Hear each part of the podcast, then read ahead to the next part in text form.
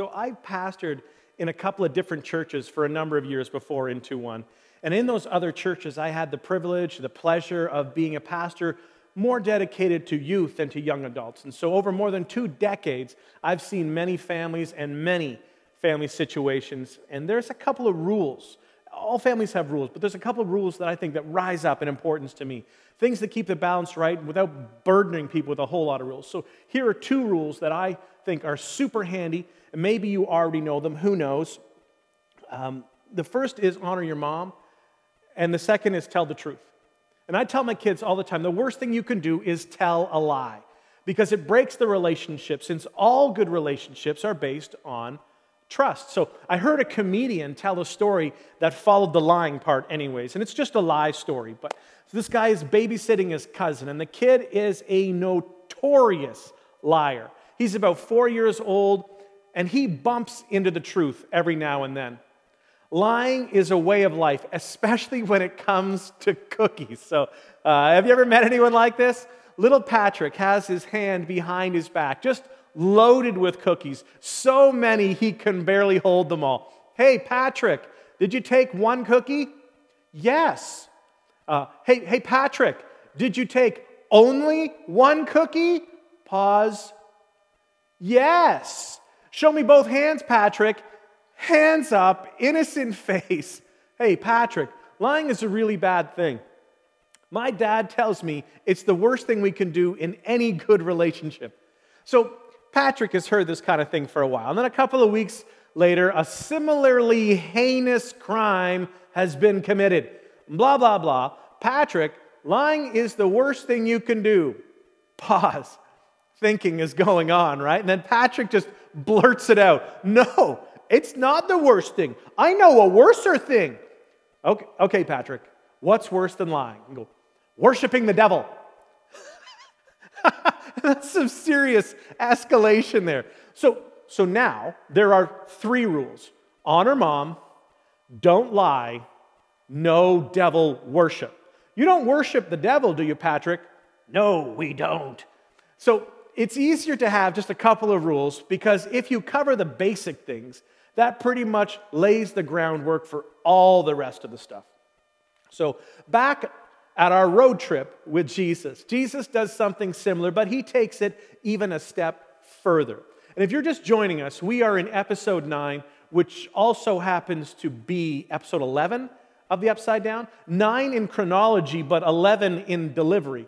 This has been our chance to follow Jesus from his introduction to the world as an adult at the Jordan River all the way to the cross, and then to the resurrection, making him the Savior of the world. And that happens actually in episode 11. And we are in episode 9 right now. So we're a little bit, of, bit out of order, but I'm sure you can figure it out. And if you uh, go back online, you'll be able to put them in the right order. We have said throughout the series that Jesus was not an and, Jesus was an instead of. That he came to this place to replace everything that was in place. He came to introduce, as we've talked about previously on the upside down, a new covenant. That's what we talked about last episode. Uh, a new kind of relationship between God and, and humanity. He came to institute the new command, and that's basically the fine print of the new covenant, which that's what we're going to talk about today. And then he left his new movement. That's us, the church. So, throughout this time with his guys, throughout that roughly three year journey through Galilee and Judea, um, that part of the world, he would be dropping hints. He would say things like this You've heard it said, but I say. You've heard it said, but I say. And they go, the audience would say to each other, go, yeah, yeah, we've heard it said. That's what our parents said. And it's what their parents said. Because you know what? It's what Moses said. All right? Who do you think you are? And Jesus would smile and say, Hey, just keep paying attention. He claimed to be greater than the temple. Well, if you're greater than the temple, then you don't need the temple. And if we're not going to have a temple, well, then what are we going to have? What, what, what, are you talking about? So he insisted that the great people go to the back of the line, right? And then in a religious system, that valued physical cleanliness, Jesus insisted that the people who had the holiest hearts often had the dirtiest hands. And Jesus would touch unclean people, and, and he made them well. He made them new. It was an indication that something new was on the horizon. But of course, his upside down value system was not of this world, and it would be in conflict with the kingdoms of this world. So conflict was inevitable, and that's kind of where we left off last episode on the upside down. It turns out that Jesus was not hard to find, but he was hard to arrest because everywhere he went, there was a crowd that was glad to see him, glad to be around him. And so, as Jesus goes to have this long anticipated Passover meal and with just his guys, he uses that time to clear up a couple of last details. First, he wanted to announce a brand new way of relating between God and God's image bearing rebel race.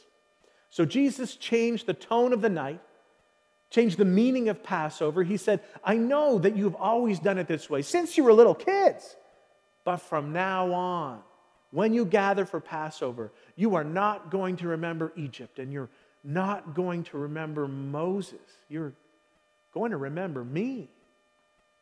And this bread that, that always meant one thing from now on, it represents my body. And this wine that, that represented the blood that the, of the lamb that our ancestors put on the, on the door frame, from now on, it's going to represent my blood. And Jesus said, I'm establishing a new covenant in my blood. And this signaled the end. And this is, this is such a big, big, big idea. It's a big idea that we miss so frequently. It signaled the end of God's conditional covenant with the nation of Israel. And it signaled the beginning of a permanent, unilateral, unconditional covenant with all humanity. That's what we talked about last episode. It's a new relational arrangement, but just like modern contracts come with terms and conditions, the fine print, so ancient covenants come with the fine print. They come with terms and conditions. And the new arrangement between God and humanity would require terms and conditions. And these would replace replace the terms and conditions of the old covenant. And all along the way Jesus kept hinting that something new was coming. And it shouldn't have been a surprise to any of his closest followers. Something big was coming, and it wasn't going to be an and, it was going to be an instead of.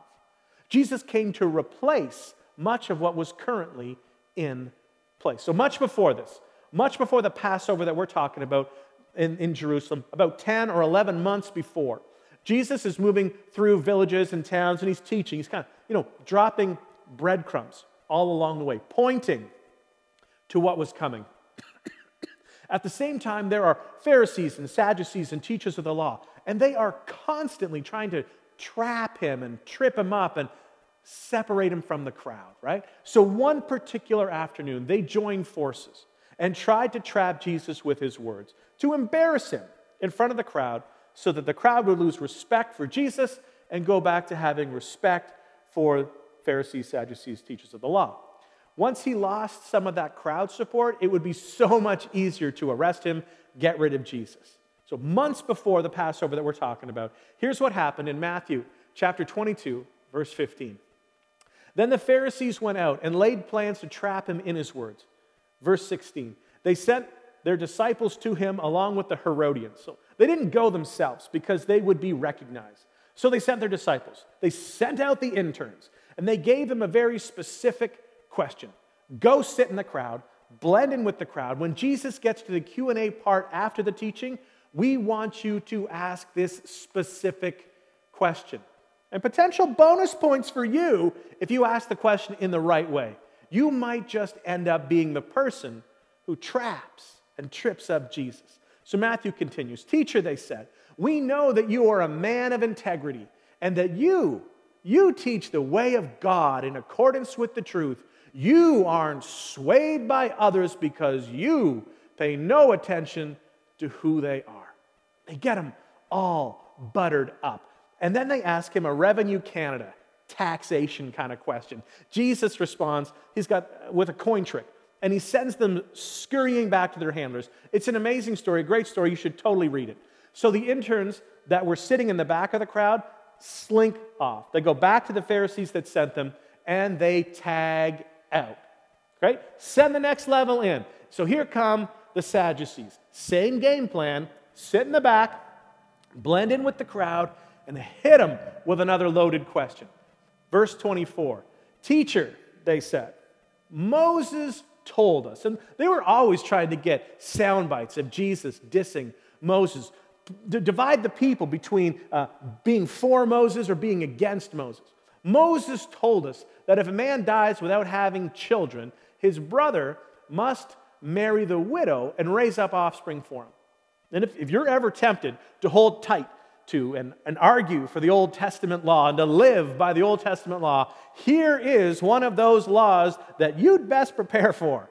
Think about the implications of this law in your own life. The New Testament says that if you're going to keep any of the law, you need to keep it all. So, heads up, this is probably illegal where you live, especially if you are already married. But the idea of this law in ancient times was great, and it was actually really compassionate. This is a very pro women requirement in a world where women were so incredibly vulnerable.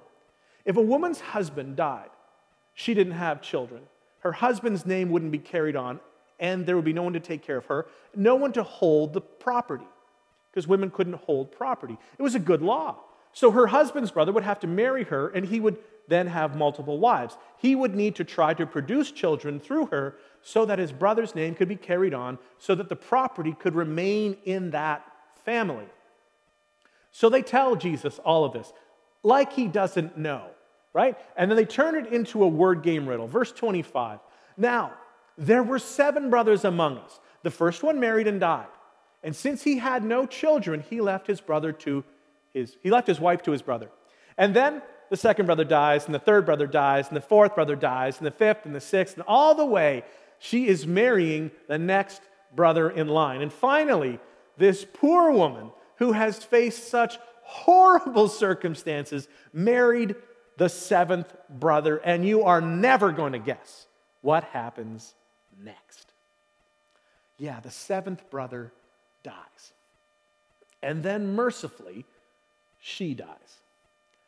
Every riddle has a question at the end. And so here's the question. So when she got to heaven, who was she married to? And the crowd goes, Wow, that's a good question. Who would she be married to in heaven? Now, now, the point of the question was to show how ridiculous it was to believe in an afterlife because the Sadducees did not believe in an afterlife or in heaven. That is why they were sad you see. They believe that humanity all lives for the pleasure of God. And when your life is over, well, it's just over. And that's okay because we live for the pleasure of God, not for the pleasure of ourselves. So they're just trying to show how ridiculous it was to believe in an afterlife, which offended the Pharisees. And it was contrary to what Jesus taught. So they have this trick question. And Jesus he just smiles, right? And he asks them that thing, that thing that they hate when he asks them. He says, Have you not read the scriptures? And the Sadducees are thinking, and the people watching the Sadducees are thinking, Well, that's pretty much all we do is read the scriptures. Have you not read the scriptures? So Jesus skips over Moses and he goes back to Abraham, where he makes an incredible point based on the tense of a verb, and then he sends them off, scurrying back to their handlers. So now the crowd goes wild, right? They love it when Jesus humiliates the hypocrites. The, the, the ones that are so smug and they're constantly putting heavier and heavier burdens on the people that they aren't willing to carry themselves. Verse 33 When the crowds heard this, they were astonished at his teaching. 34 Hearing that Jesus had silenced the Sadducees, the Pharisees got together. So, Pharisees sent their guys in, didn't work. Sadducees sent their guys in, didn't work. So now they're coming back for round two, and they have a really good question. They're pretty sure that this is going to be the one. This one will trip them up. They're going to send in one of their best guys. Uh, he's a lawyer. Uh, slip him into the crowd again, wait for the Q&A, raise his hand, and ask the question. Now, this question is a question that you have probably heard if you were raised in church. This is a highlight moment in Jesus' teaching ministry. He uses it to point to what is about to come. Here's what happens next. Verse 35. One of them, an expert in the law, tested him. He, he's not here learning, right? He's not, he's not doing good with the law. He's doing the, the, the, the thing with the law that it's part of the problem that we always have with a law based mindset. He's testing Jesus. He's trying to trick him. He's trying to catch him. He's trying to condemn him. So he tested him with this question. Verse 36 Teacher, which is the greatest commandment in the law? Which means, of all the laws that Moses brought down straight from the hand of God at Mount Sinai, Jesus, which is the greatest? Now, everybody in Jesus' audience pretty much knew the answer to this question. You might know it too.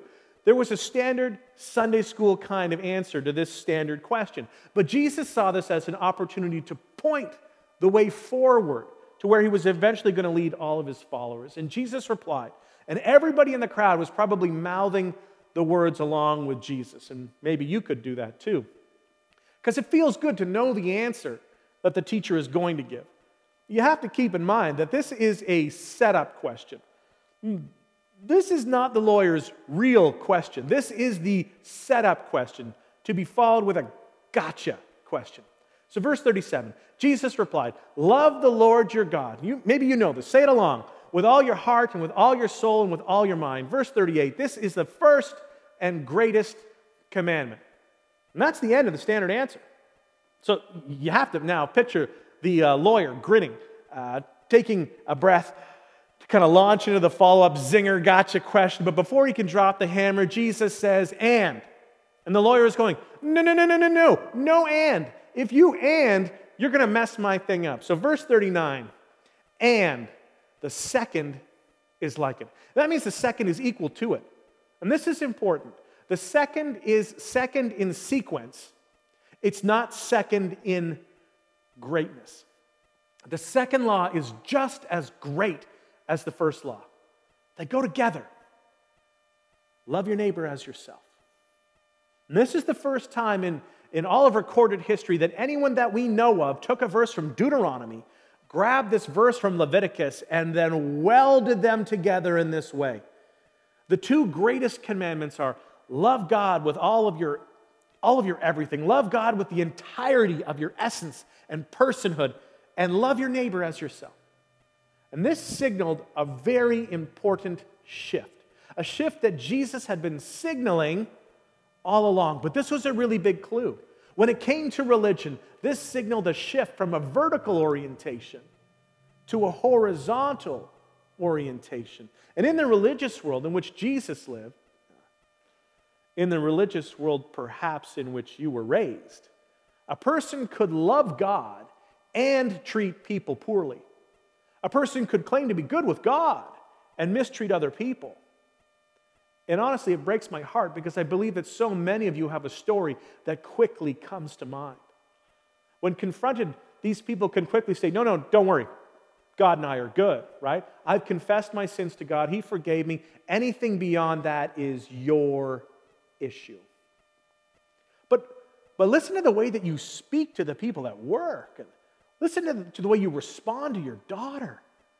Listen to the way you speak to your spouse. No, no, no, no, no. Things between God and me are good. This was the religion of the first century.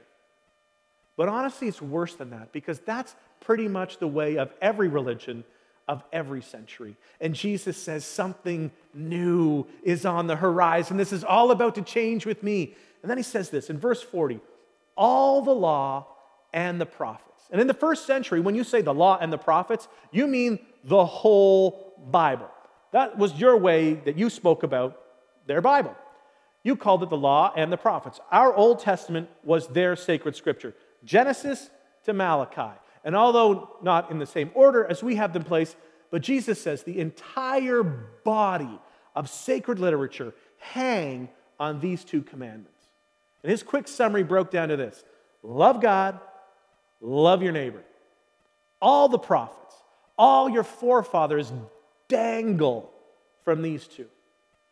Everything those guys say is based on these two commandments. And if you are reading along and, I don't know, let's say Isaiah, and you get confused, just go back to love God and love your neighbor. And if you get into Daniel and you're getting a little jammed up in that apocalyptic literature, just go back to love God and love your neighbor. That's the starting point. Everything else is history, explanation, and commentary. So, in other words, love for God is best illustrated, demonstrated, and authenticated by love for others. And in this moment, Jesus reduces all of 600 plus Jewish commands to two big ideas that are equal in value. But he wasn't through. The problem at this point is that for a person in the first century, a Jewish person in the first century, the term neighbor already had a definition. A neighbor was another Jew. So in, in Leviticus 19 18, where love your neighbor as yourself comes from, there's a definition baked right into the passage. In this passage, a neighbor is another Jewish person. So Jesus takes it a step further. And a couple weeks later, he's in a similar situation, and another lawyer comes and asks another trick question. Who would have seen that coming? And in response to that, Jesus changes the definition of neighbor for every generation and for every nation. He guides them into the parable of the Good Samaritan. At the end of this parable, he answers the question Who is my neighbor?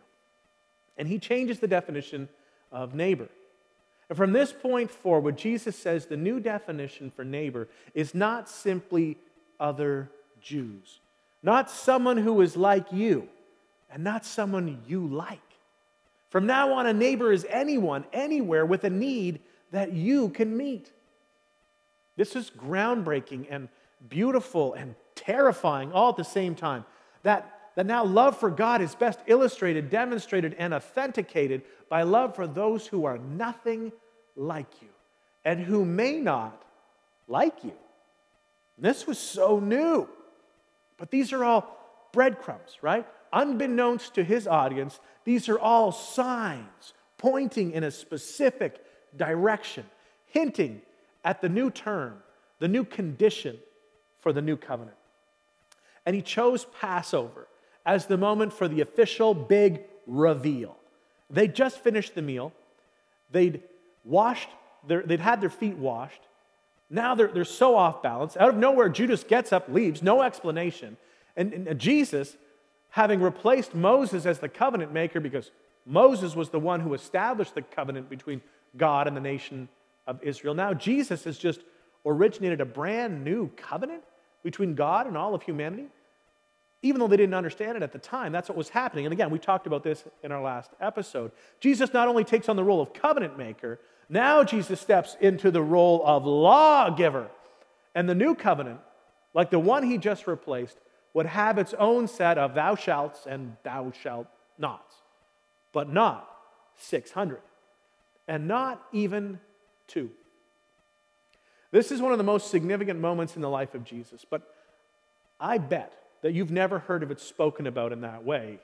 For centuries, it has been so underplayed, so downplayed, so glossed over, given so little emphasis because what happens next would ultimately change the world. And Jesus says to his guys who had no idea of the significance of these words, John 13 34, he says, A new command I give you. And if they had been thinking straight, they would have said, Wait a minute, Jesus. You can't give us new commands. Only God gives commands. You know the story. Moses went up onto Mount Sinai, and God gave Moses the law. Moses brought it back down. Moses delivered the law, but Moses didn't originate the law. So, Jesus, if you're saying you're giving us a new command, once again, you're doing, and you're doing this all the time, Jesus, right? It's as if that you're stepping in between us and God. You're playing the role of God here. Who do you think you are? Okay, I think we're sort of getting the idea of who you think you are. And frankly, that's a little disturbing to us. It makes me kind of want to look over my shoulder all the time. I want to know if anyone else can hear this stuff you're saying. A new command? Come on, we don't need any new commands. We have enough already. Besides, didn't you just reduce 600 plus down to two? So then, is this the, the third command? Love the Lord your God with all your heart, mind, soul, and strength. And two, love your neighbor as yourself. So now, what is your third command? But Jesus had not come to add to, Jesus had come to take from. Jesus had come to reduce even two to one. And if the church gets this right, everything changes. It continues love one another. To which they thought that's not new, and Jesus would have said, but it's but I'm not through. There's a stipulation. And so he goes on and continues the verse As I have loved you, so you must love one another. Oh. And in this moment, he could have gone around the room pointing person to person. Maybe he did, and no one recorded because he could have paused in this moment. As I have loved you, Matthew. Do you remember when we met? Yes, sir. Do you remember what you were doing? Yes, sir. Say it out loud, please. I was a tax farmer, a tax collector. Do, do you remember when we met what I said to you? Yes, sir. You invited me to follow you. And Peter jumps in. I remember that. I can tell you that I was not happy about any of that. I don't think any of us were happy about when Matthew started following you, because if Matthew's following you, then Matthew's going to be hanging around with us, and that's just going to get embarrassing. And Jesus quiets Peter back down. Matthew, do you remember where we were when I asked you to follow me? Where we went after I asked you? And he goes, Yes, sir, we went to my house. And Peter goes, Oh, oh, I remember that. And Peter, Matthew, for the rest of your life, the grace I extended to you that day, I want you to extend that to every single person you meet for the rest of your life. It's not the golden rule. We're kicking it up a notch. As I have loved you. That's how you are to love other people. Nathaniel, uh, yes, sir? Do you remember when we met? Yes, sir.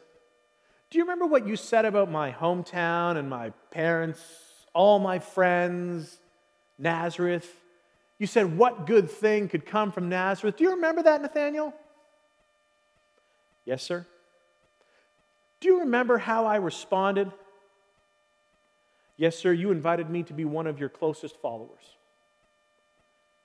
Nathaniel, I want you to extend that same kind of grace, that same kind of acceptance to everyone you meet, regardless of how they treat you.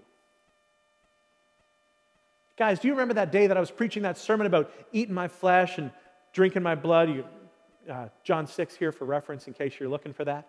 People got nervous, right? Because they couldn't follow the illustration. People started leaving. And then that afternoon, as we're all sitting around, I know that you were glancing off to the sides, and we started losing the crowd that day. Remember that? Guys, you remember that? John, you do. I know because you wrote it down. Do you remember how I responded when I busted you? I said, You don't want to go too, do you? And you were smart enough not to lie to me. By that time, you knew that I would know that you were lying. In spite of all that I've done for you, every single one of you wanted to just blend into the crowd and disappear. Do you remember that?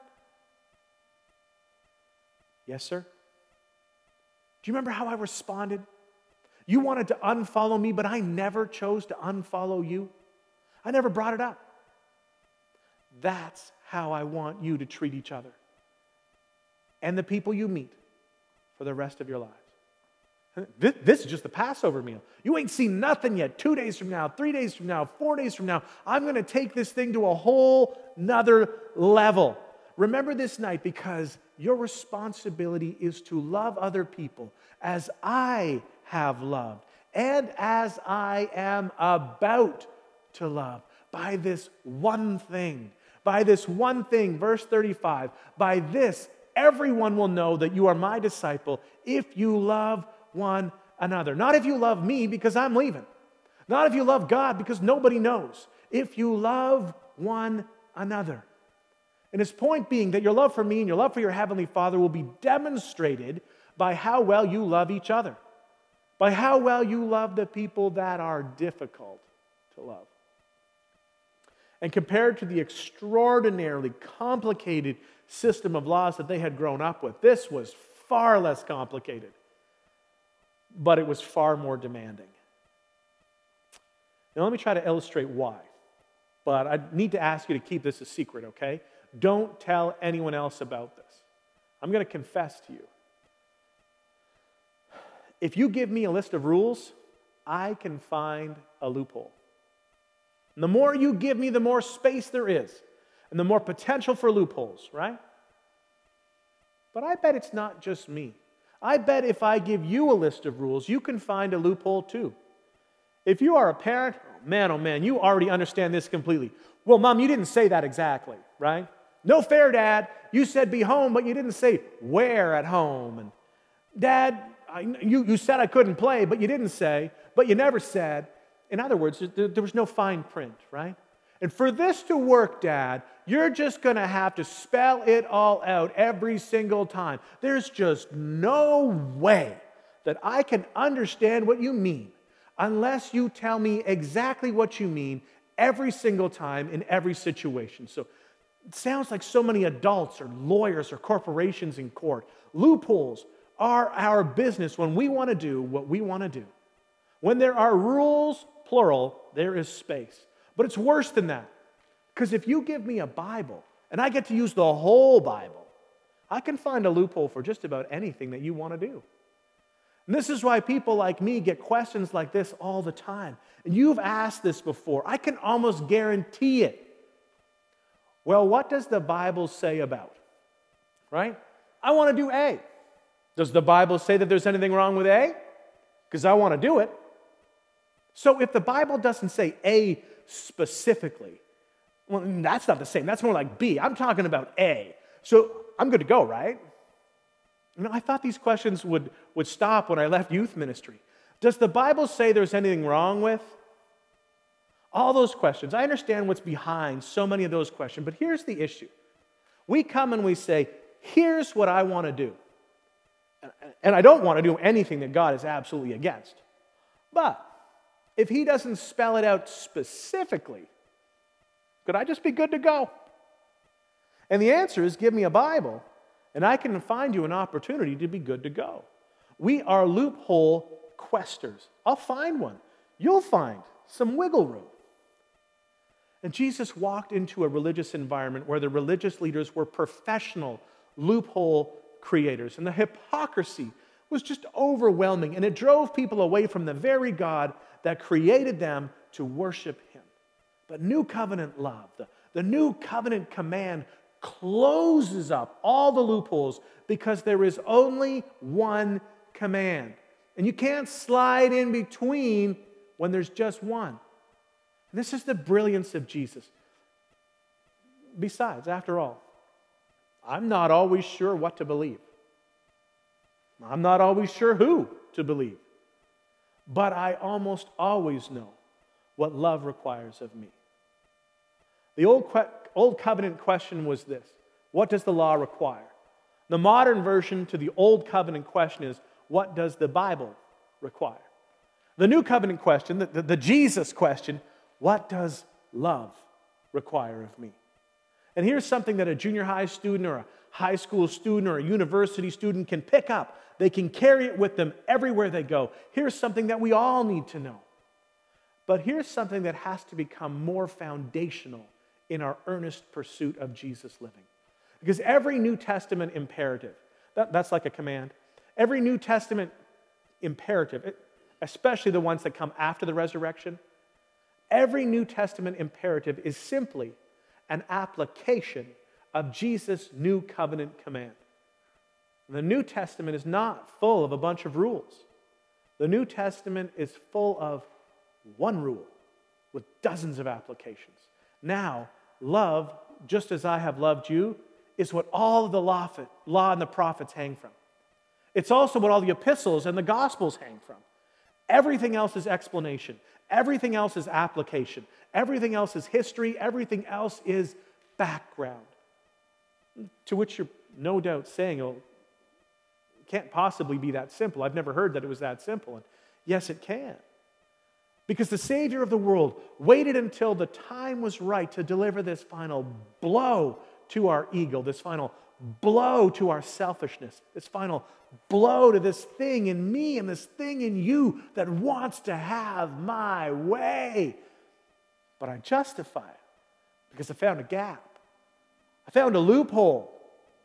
People miss this all the time, but I'll tell you who didn't miss it the Apostle Paul, the religious professional, the church planter. He didn't miss it. The Apostle Paul applied this one New Testament, New Covenant command to everything. Here's a few examples. No doubt you've heard this before. Ephesians 4 32. Be kind and compassionate to one another, forgiving each other. Well, should I forgive because the Bible says so? And Paul says, What's a Bible? The Bible doesn't come into being for a couple of hundred more years. So, Paul, are we supposed to be kind and compassionate because you told us to? Paul, why, why should we be kind and compassionate? He continues, just as. Two of the most powerful words in the New Testament, and you will find them throughout Paul's letters. Just as in Christ God forgave you. Should I do it because the Bible says so? No. You forgive because you are forgiven. Well, why, why should I be patient with her? Why, why should I be kind to him? He's not kind to me. Show me the verse that says that I have to. And Paul says, here's why you should be patient, and here's why you should be kind. Because in my letter to the people in the city of Corinth, I explain it like this in chapter 13. I describe that love is patient, love is kind, and those are your marching orders. Next verse love does not dishonor others, it is not self seeking. And here's the core ingredient of the sexual ethic you never do anything that dishonors another person, even if it's consensual, if you are a Jesus follower. Well, is there any verse that says that? No. No, I don't have a verse for that. Honor him, honor her. Honor her husband, honor his wife, honor his children, honor her future relationship. Honor his future relationship. You put other people first. It's not a verse. Love is the mandate. Love is the command. There is no wiggle room. There's no place to cheat. There's no loophole. It's so uncomplicated. It's so freeing. It's so remarkably compelling. And it's nothing like paradise by the dashboard lights. Paul goes on and he says in Philippians 2, verse 5, he says, In your relationships with one another. Paul says, You don't need complexity, it's simple. Just have the same mindset as Christ Jesus. And when you're wondering how to respond to your husband, you go, Oh, right. I'm to respond to my husband the way that Christ responded to me when I was an idiot, when I was dishonest, when I was insecure, when I did the wrong thing when I got caught and was trying to cover for myself. That's it. Nice and simple. Just ask, what did God do in Christ for me? That's what I'm supposed to do for other people. Less complicated, far more demanding. Here's another one. This one is to the church in Ephesus, chapter 5, verse 1. Follow God's example, therefore as dearly loved children in verse 2 walk in the way of love. And you go oh that sounds nice right? The way of love sounds very romantic. Paul what do you mean by the way of love? Just as christ loved us gave himself up for us. No loophole there are dozens and dozens of examples paul does not give christians a bunch of things to do paul gives christians a bunch of applications for Jesus' New Testament, New Covenant command as I have loved you, so you must love one another. And that's the one commandment. That's it. That's the fine print of the new covenant. These are the terms and these are the conditions. This is the overarching ethic to this brand new movement. The old covenant had the ark of the covenant that they would walk behind and they would go out into battle.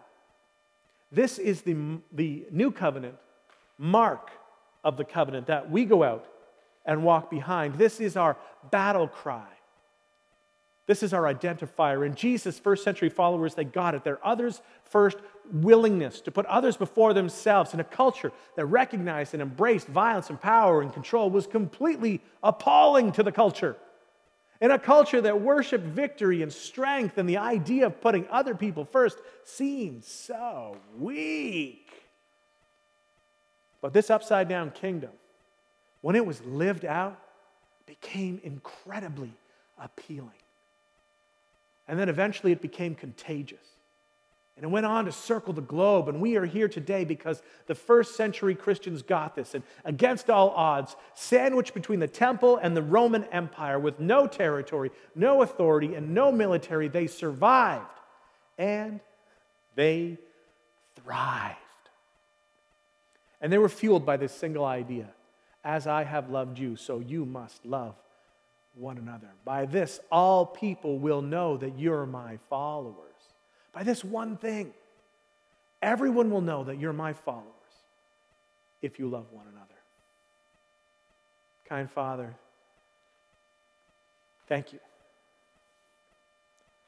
Thank you for reminding us of what it has taken for you to show us your love. And whenever we're tempted to say, I don't know if God loves me, we can remember we have a moment, we have a spot in history we go back to. It's not that I feel good right now, it's I know that God loves me because He sent His Son Jesus to die for me.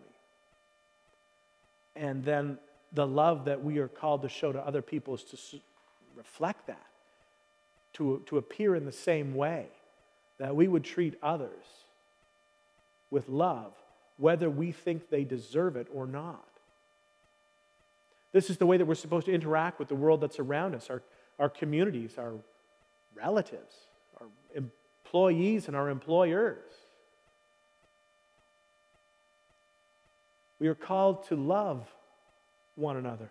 And Jesus, I'll be honest, it, it seems like that is, is too hard. And, and I, I want to start making excuses and I want to start, I want to try and find a loophole in that too, right? I want to be able to say, yeah, but not in this situation. You didn't mean that here. And, well, there's got to be some exceptions. And we are so prone to look for those exceptions instead of trying to hear what was truly given. Go and find a way to love one another. That's the way that Jesus loves us. That's what we're called to do. That is the term and the condition of being part of the new covenant between God and all of humanity. It's open to everyone. Thanks for making it open to us. Holy Spirit, I pray that you would be able to, even now, give me a place where I can consider showing love. Because I know that I want to find an excuse and I want to find a loophole. Put into my head a place where I can show love to someone today. Not the worst person in the world, just give me an example, one place. One place that I can move, one place, one step of obedience. I can take one step of obedience, God. Bring that to my mind. Bring that to the minds of my friends that are listening right now. What one thing can we do that would move us closer to you? Maybe it's going to be using our words more wisely, being generous with our time, treasure our talent, and our uh, gratitude.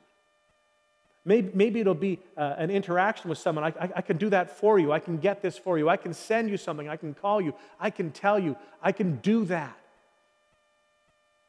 God, send an idea into our heads that we might have an opportunity to obey you today. Thanks for interacting with us. And don't leave us on our own. Don't leave me on my own to my own devices. I'll mess it up. For my friends, the same thing. Don't depart from them. Holy Spirit, be in them, be present with them. Draw them closer to yourself and continue to transform our minds. Transform us into your image. We know it's not going to be easy and it's not going to be instant, but you can do all things. You use all circumstances and all situations for us, for me, today. Do this, I pray, in Jesus' name. Amen.